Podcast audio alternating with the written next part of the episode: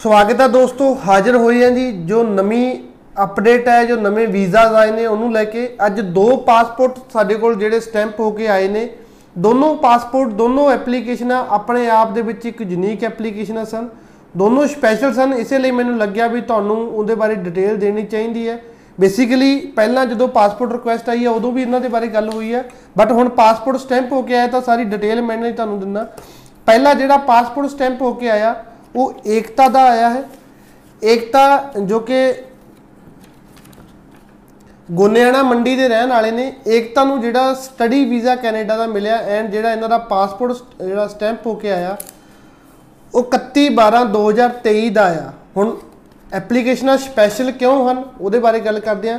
ਏਕਤਾ ਦੀ ਜਿਹੜੀ ਐਪਲੀਕੇਸ਼ਨ ਆ, ਉਹ ਪੀਟੀ ਦੇ ਨਾਲ ਸੀ। ਏਕਤਾ ਨੇ ਜਿਹੜੀ ਬੀਕਾਮ ਕੀਤੀ ਸੀ 2016 ਦੇ ਵਿੱਚ 2016 ਤੋਂ ਬਾਅਦ ਜਿਹੜਾ ਇਹਨਾਂ ਦਾ ਜੌਬ ਐਕਸਪੀਰੀਅੰਸ ਸੀਗਾ ਜੌਬ ਕੀਤੀ ਸੀ ਇਹਨਾਂ ਨੇ ਐਂਡ ਜਿਹੜਾ ਇਹਨਾਂ ਦਾ ਪੀਟੀ ਦਾ ਜਿਹੜਾ ਸਕੋਰ ਸੀ, ਉਹ 58 ਸੀ। ਹੁਣ ਪੀਟੀ ਤੇ ਜਿਹੜੇ ਬੈਕ ਟੂ ਬੈਕ ਮੈਂ ਤੁਹਾਨੂੰ ਹਰ ਵਾਰ ਦੱਸਦਾ ਵੀ ਬੈਕ ਟੂ ਬੈਕ ਵੀਜ਼ਾ ਤੇ ਲੱਗ ਰਹੇ ਨੇ, ਬਹੁਤ ਵਧੀਆ ਵੀਜ਼ਾ ਆ ਰਹੇ ਨੇ।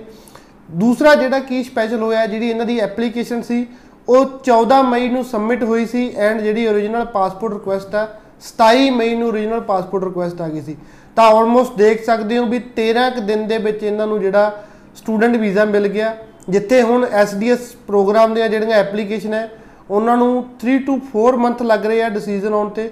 ਉੱਥੇ ਜਿਹੜੀ ਇੱਕ ਪੀਟੀ ਵਾਲੀ ਐਪਲੀਕੇਸ਼ਨ ਹੈ, ਜਿਹੜਾ ਨਾਨ ਐਸਡੀਐਸ ਪ੍ਰੋਗਰਾਮ ਜਿਹਨੂੰ ਮੰਗਿਆ ਜਾਂਦਾ ਸੀ, ਜਿਹਨੂੰ ਮੰਨਿਆ ਜਾਂਦਾ ਸੀ, ਜਿਹਦੇ ਬਾਰੇ ਕਿਹਾ ਜਾਂਦਾ ਸੀ ਵੀ ਨਾਨ ਐਸਡੀਐਸ ਦੀ ਜਿਹੜੀ ਟਾਈਮਿੰਗ ਆ, ਉਹ ਬਹੁਤ ਜ਼ਿਆਦਾ ਆ। ਸੋ 13 ਦਿਨਾਂ ਦੇ ਵਿੱਚ ਜਿਹੜਾ ਇਹਨਾਂ ਨੂੰ ਜਿਹੜਾ ਵੀਜ਼ਾ ਸਟੈਂਪ ਹੋ ਕੇ ਆਇਆ, ਹੁਣ ਕਿਉਂਕਿ ਇਹਨਾਂ ਨੇ ਬੀਕਾਮ ਕੀਤੀ ਸੀ ਨਿਆਗਰਾ ਕਾਲਜ ਟੋਰਾਂਟੋ ਦੇ ਵਿੱਚ ਐਚਆਰਐਮ ਹਿਊਮਨ ਰਿਸੋਰਸ ਮੈਨੇਜਮੈਂਟ ਦਾ ਜਿਹੜਾ post graduate diploma 2 year diploma ਉਹਦੇ ਵਿੱਚ ਇਹ ਸਟੱਡੀ ਵੀਜ਼ੇ ਲਈ ਜਾ ਰਹੇ ਸਨ ਸੋ ਜਿੰਨੇ ਵੀ ਪੀਟੀ ਵਾਲੇ ਟੋਫਲ ਵਾਲੇ ਭੈਣ ਭਰਾ ਹੈਗੇ ਨੇ, ਜਿਨ੍ਹਾਂ ਦਾ ਪੀਟੀ ਕੀਤੀ ਹੈ ਜਾਂ ਟੋਫਲ ਕੀਤੀ ਹੈ, ਸੁਪਨਾ ਹੈ ਬਾਹਰ ਜਾਣ ਦਾ।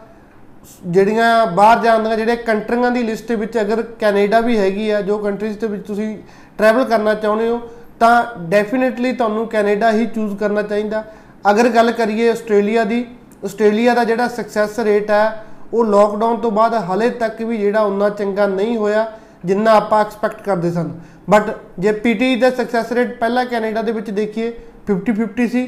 ਬਟ ਲਾਸਟ ਜਿਹੜੇ 3 ਟੂ 4 ਮੰਥ ਦਾ ਰਿਜ਼ਲਟ ਹੈ, ਬਹੁਤ ਵਧੀਆ ਬਹੁਤ ਵਧੀਆ ਵੀਜ਼ਾ ਆ ਰਹੇ ਨੇ। ਬੈਕ ਟੂ ਬੈਕ ਵੀਜ਼ਾ ਆ ਰਹੇ ਨੇ ਐਂਡ ਸਾਰਿਆਂ ਨਾਲੋਂ ਜ਼ਰੂਰੀ ਜਿਹੜੀ ਹੈਗੀ ਆ, ਜਿੱਥੇ ਐਸਡੀਐਸ ਵਾਲਿਆਂ ਦਾ 3-3 ਮਹੀਨੇ ਲੱਗਦੇ ਆ ਪੀਟੀ ਵਾਲਿਆਂ ਦਾ ਜਿਹੜਾ ਵੀਜ਼ਾ ਉਹ 15-15 ਦਿਨ 10 ਦਿਨ 20 ਦਿਨ 25 ਦਿਨ ਦੇ ਵਿੱਚ ਜਿਹੜਾ ਹੈਗਾ, ਉਹ ਆ ਰਿਹਾ ਹੈਗਾ। ਸੋ ਦੂਸਰਾ ਜਿਹੜੀ ਐਪਲੀਕੇਸ਼ਨ ਹੈ, ਉਹ ਹਰਦੀਪ ਸਿੰਘ ਹੈ। ਸਾਡਾ ਸਭ ਤੋਂ ਵੱਧ ਫਸਿਆ ਵਾ ਕੇਸ ਆ ਜੀ ਹਰਦੀਪ ਸਿੰਘ ਦਾ। ਇਹਨਾਂ ਨੂੰ ਜਿਹੜਾ ਪਾਸਪੋਰਟ ਸਟੈਂਪ ਹੋ ਕੇ ਆਇਆ ਜੀ, ਉਹ ਆਇਆ ਇਹਨਾਂ ਦਾ 1/8/2025 ਤੱਕ ਦਾ। 8 ਜਨਵਰੀ 2025 ਤੱਕ ਦਾ। ਹਰੀਕੇ ਕਲਾ ਮੁਕਸਰ ਸਾਹਿਬ ਦੇ ਹਰਦੀਪ ਰਹਿਣ ਵਾਲੇ ਨੇ। ਸਰਣ ਮੁਸ਼ਕਲ ਕੇਸ ਮੈਂ ਤੁਹਾਨੂੰ ਕਹਿ ਰਿਹਾ ਵੀ ਕਿਉਂ ਸੀ ਹਰਦੀਪ ਸਿੰਘ ਦਾ? ਹਰਦੀਪ ਸਿੰਘ ਦੀਆਂ ਆਲਮੋਸਟ 6 ਰਿਫਿਊਜ਼ਲਾਂ ਸੀ। ਪਹਿਲਾਂ ਪੋਸਟ ਦੇ ਵਿੱਚ 5 ਰਿਫਿਊਜ਼ਲ ਆਉਂਗਾ ਬਟ ਬਾਅਦ ਦੇ ਵਿੱਚ ਸਟੂਡੈਂਟ ਨਾਲ ਜਦੋਂ ਐਪਲੀਕੈਂਟ ਨਾਲ ਗੱਲ ਹੋਈ, ਉਹਨੇ ਆਪ ਦੱਸਿਆ ਵੀ ਮੇਰੀਆਂ 5 ਨਹੀਂ ਜੀ, ਮੇਰੀਆਂ 6 ਰਿਫਿਊਜ਼ਲਾਂ ਸਨ। ਸੋ ਇਹਨਾਂ ਦੀ ਐਪਲੀਕੇਸ਼ਨ ਜਿਹੜੀ ਓਪਨ ਵਰਕ ਪਰਮਿਟ ਦੀ ਸੀ ਸਪਾਊਸ ਓਪਨ ਵਰਕ ਪਰਮਿਟ ਦੀ ਐਪਲੀਕੇਸ਼ਨ ਆ। ਪਹਿਲਾਂ ਜਿਹੜੀਆਂ ਇਹਨਾਂ ਦੀਆਂ 4 ਰਿਫਿਊਜ਼ਲਾਂ ਸਟੂਡੈਂਟ ਦੀਆਂ ਸਨ, ਦੋ ਰਿਫਿਊਜ਼ਲਾਂ ਜਿਹੜੀਆਂ ਇਹਨਾਂ ਦੀਆਂ ਓਪਨ ਵਰਕ ਪਰਮਿਟ ਸਨ। ਇਹਨਾਂ ਦਾ ਜਿਹੜਾ ਵੀਜ਼ਾ ਆਇਆ, ਉਹ ਫੈਡਰਲ ਕੋਰਟ ਕੈਨੇਡਾ ਦੇ ਥਰੂ ਆਇਆ। ਜੁਡੀਸ਼ੀਅਲ ਰਿਵਿਊ ਦੇ ਵਿੱਚ ਇਹਨਾਂ ਦੀ ਐਪਲੀਕੇਸ਼ਨ ਗਈ ਸੀ। ਜੁਡੀਸ਼ੀਅਲ ਰਿਵਿਊ ਦਾ ਪ੍ਰੋਸੈਸ ਇਹਨਾਂ ਦਾ ਸਟਾਰਟ ਕੀਤਾ ਸੀ। ਉਸ ਤੋਂ ਬਾਅਦ ਜਿਹੜਾ ਹੈਗਾ ਜੁਡੀਸ਼ੀਅਲ ਰਿਵਿਊ ਦੇ ਵਿੱਚ ਇਹਨਾਂ ਨੂੰ ਵੀਜ਼ਾ ਰਿਸੀਵ ਹੋਇਆ। ਆਲਮੋਸਟ 60 ਕੁ ਦਿਨ ਦੇ ਵਿੱਚ ਜਿਹੜਾ ਜੇਆਰ ਦੇ ਵਿੱਚ ਇਹਨਾਂ ਦਾ ਵੀਜ਼ਾ ਜਿਹੜਾ ਅਪਰੂਵ ਹੋ ਗਿਆ ਸੀ। ਪਹਿਲਾਂ ਜਿਹੜੀਆਂ ਇਹਨਾਂ ਦੀਆਂ ਐਪਲੀਕੇਸ਼ਨਾਂ ਸਨ, ਚਾਰ ਰਿਫਿਊਜ਼ਲਾਂ ਸਨ ਸਟੂਡੈਂਟ ਵੀਜ਼ੇ ਦੀਆਂ, ਦੋ ਰਿਫਿਊਜ਼ਲਾਂ ਓਪਨ ਵਰਕ ਪਰਮਿਟ ਦੀਆਂ। ਸਟੂਡੈਂਟ ਵੀਜ਼ੇ ਦੀਆਂ ਰਿਫਿਊਜ਼ਲਾਂ ਦੇ ਵਿੱਚ ਜਦੋਂ ਇਹਨਾਂ ਦੇ ATIP ਅਸੀਂ ਚੈੱਕ ਕਰਵਾਏ ਸੀ, ਤਾਂ ਉਸ ਦੇ ਵਿੱਚ ਕਲੀਅਰਲੀ ਮੈਂਸ਼ਨ ਸੀ ਵੀਜ਼ਾ ਅਫਸਰ ਕਹਿ ਰਿਹਾ ਸੀ ਵੀ ਜਿਹੜਾ ਇਹ ਐਪਲੀਕੈਂਟ ਹੈ, ਉਹ ਕੈਨੇਡਾ ਸੈਟਲ ਹੋਣ ਲਈ ਆ ਰਿਹਾ। ਇੱਥੇ ਆ ਕੇ ਇਹ ਵਾਪਸ ਨਹੀਂ ਜਾਏਗਾ ਕਿਉਂਕਿ ਬੈਕ ਟੂ ਬੈਕ ਟਰਾਈ ਕਰ ਰਿਹਾ। ਫਿਰ ਇਹਨਾਂ ਦੀ ਓਪਨ ਵਰਕ ਪਰਮਿਟ ਦੀ ਐਪਲੀਕੇਸ਼ਨ ਅਸੀਂ ਲਗਾਈ। ਫਸਟ ਐਪਲੀਕੇਸ਼ਨ ਲਗਾਈ ਕੇਪਸ ਨੋਟ ਅਪਲਾਈ ਕੀਤੀ, ਉਹਦੇ ਵਿੱਚ ਵੀ ਸੇਮ ਆਇਆ ਵੀ ਪਹਿਲਾਂ ਬੱਚਾ ਸਟੂਡੈਂਟ ਵੀਜ਼ਾ ਲਈ ਟਰਾਈ ਕਰ ਰਿਹਾ, ਹੁਣ ਓਪਨ ਵਰਕ ਪਰਮਿਟ ਲਈ ਟਰਾਈ ਕਰ ਰਿਹਾ। ਇਹ ਇੱਥੇ ਆ ਕੇ ਵਾਪਸ ਨਹੀਂ ਜਾਊਗਾ। ਅਗੇਨ ਉਸ ਦੀ ਅਪੀਲ ਬਣਾ ਕੇ ਸੈਕੰਡ ਐਪਲੀਕੇਸ਼ਨ ਕੀਤੀ। ਦੁਬਾਰਾ ਫਿਰ ਜਿਹੜੀ ਹੈਗੀ ਆ, ਉਹਨਾਂ ਨੂੰ ਸੇਮ ਜਿਹੜਾ ਇਹਨਾਂ ਦੀ ਰਿਫਿਊਜ਼ਲ ਆ ਗਈ ਸੀ। ਸੋ ਉਸ ਤੋਂ ਬਾਅਦ ਜਿਹੜਾ ਇਹਨਾਂ ਦਾ ਅਸੀਂ ਜੁਡੀਸ਼ੀਅਲ ਰਿਵਿਊ ਦੇ ਵਿੱਚ ਪ੍ਰੋਸੈਸ ਕੀਤਾ ਕਿਉਂਕਿ ਆਲਮੋਸਟ ਸਾਰੇ ਜਿਹੜੇ ਹੱਥ ਕੰਡੇ ਹੁੰਦੇ ਆ ਜਾਂ ਸਾਰੀਆਂ ਜਿਹੜੀਆਂ ਆਪਣੇ ਕੋਲ ਹੁੰਦਾ ਵੀ ਇਸ ਇਸ ਚੀਜ਼ ਕਰਕੇ ਆਪਾਂ ਵੀਜ਼ਾ ਚਾਂਸਸ ਇਨਕਰੀਜ਼ ਕਰ ਸਕਦੇ ਆ, ਸਾਰਾ ਕੁਝ ਕਰਕੇ ਦੇਖ ਲਿਆ ਸੀ। ਸੋ ਸਟੂਡੈਂਟ ਦਾ ਵੀ ਜਿਹੜਾ ਭਰੋਸਾ ਸਾਡੇ ਤੇ ਬਣਿਆ ਸੀ ਲਗਾਤਾਰ, ਕਹਿੰਦਾ ਸੀ ਵੀ ਜੋ ਵੀਜ਼ਾ ਅਪਲਾਈ ਕਰਨਾ ਤਾਂ ਤੁਹਾਡੇ ਉੱਤੇ ਹੀ ਕਰਵਾਉਣਾ ਜੀ, ਕਿਸੇ ਵੀ ਤਰੀਕੇ ਨਾਲ ਕੋਈ ਰਾਹ ਦਿਓ।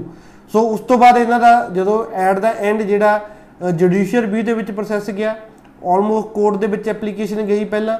ਸਬਮਿਟ ਕੀਤੀ, ਉਸ ਤੋਂ ਬਾਅਦ ਜਿਹੜੇ ਸਾਡੀ ਲੀਗਲ ਟੀਮ ਹੈ, ਉਹਨਾਂ ਨੇ ਜਿਹੜੇ ਜੀਸੀਐਮਐਸ ਨੋਟਸ ਇਹਨਾਂ ਦੇ ਕਢਵਾਏ ਤੇ ਨਾਲ ਨਾਲ ਜਿਹੜੀ ਆਪਣੇ ਵੱਲੋਂ ਅਸੀਂ ਕੇਸ ਤਿਆਰ ਕਰਕੇ ਦਿੱਤਾ ਵੀ ਸਾਨੂੰ ਵੀਜ਼ਾ ਮਿਲਣਾ ਚਾਹੀਦਾ, ਕਿਉਂ ਮਿਲਣਾ ਚਾਹੀਦਾ? ਜੱਜ ਨੇ ਐਪਲੀਕੇਸ਼ਨ ਰਿਵਿਊ ਕੀਤੀ, ਤਾਂ ਜੱਜ ਨੇ ਹੀ ਉਸ ਤੋਂ ਬਾਅਦ ਜਿਹੜੀ ਹਾਈ ਕਮਿਸ਼ਨ ਨੂੰ ਆਰਡਰ ਕੀਤਾ ਸੀ ਵੀ ਜਿਹੜਾ ਇਹ ਐਪਲੀਕੇਸ਼ਨ ਹੈ, ਜਿਹੜੀ ਇਹਨੂੰ ਅਪਰੂਵਲ ਆਉਣੀ ਚਾਹੀਦੀ ਹੈ ਦੈਨ ਉਸ ਤੋਂ ਬਾਅਦ ਜਿਹੜੇ ਹੈਗੀ ਹੈ ਇਹਨਾਂ ਨੂੰ ਪਹਿਲਾਂ ਸੈਟਲਮੈਂਟ ਆਈ। ਮੋਸਟਲੀ ਕੇਸਸ ਦੇ ਵਿੱਚ ਜਦੋਂ ਕੋਰਟ ਦੇ ਵਿੱਚ ਜਾਂਦੇ ਆ ਸੈਟਲਮੈਂਟ ਤੋਂ ਬਾਅਦ ਡਾਕੂਮੈਂਟ ਰਿਕੁਐਸਟ ਆਉਂਦਾ। ਬਟ ਹਰਦੀਪ ਨੂੰ ਕੋਈ ਡਾਕੂਮੈਂਟ ਰਿਕੁਐਸਟ ਨਹੀਂ ਆਈ। ਜਸਟ ਸਿੰਪਲ ਸੈਟਲਮੈਂਟ ਤੋਂ ਬਾਅਦ ਸਿੱਧੀ ਜਿਹੜੀ ਓਰੀਜਨਲ ਪਾਸਪੋਰਟ ਰਿਕੁਐਸਟ ਆਈ। ਸੋ ਮੈਂ ਮੁਬਾਰਕ ਦਿੰਦਾ ਹਰਦੀਪ ਸਿੰਘ ਨੂੰ ਵੀ ਤੇ ਇਹਨਾਂ ਦੀ ਸਾਰੀ ਫੈਮਿਲੀ ਨੂੰ ਕਿਉਂਕਿ ਇੰਨੀ ਮਿਹਨਤ ਦੇ ਬਾਅਦ ਜਿਹੜਾ ਵੀਜ਼ਾ ਮਿਲਦਾ ਉਹਦੀ ਵੈਲਿਊ ਕਿਤੇ ਨਾ ਕਿਤੇ ਬਹੁਤ ਜ਼ਿਆਦਾ ਹੁੰਦੀ ਹੈ। ਸੋ ਵੀਜ਼ਾ ਵੀ ਜਿਹੜਾ ਇਹਨਾਂ ਨੂੰ 2025 ਤੱਕ ਦਾ ਮਿਲਿਆ ਲੰਮੇ ਸਮੇਂ ਦਾ ਜਿਹੜਾ ਵੀਜ਼ਾ ਮਿਲਿਆ ਕਿ ਦੇਖ ਸਕਦੇ ਹਾਂ ਵੀ 3 ਸਾਲ ਦਾ ਆਲਮੋਸਟ ਇਹਨਾਂ ਨੂੰ ਵੀਜ਼ਾ ਮਿਲ ਗਿਆ।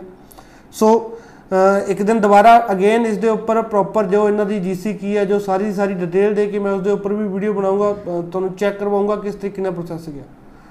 ਧੰਨਵਾਦ।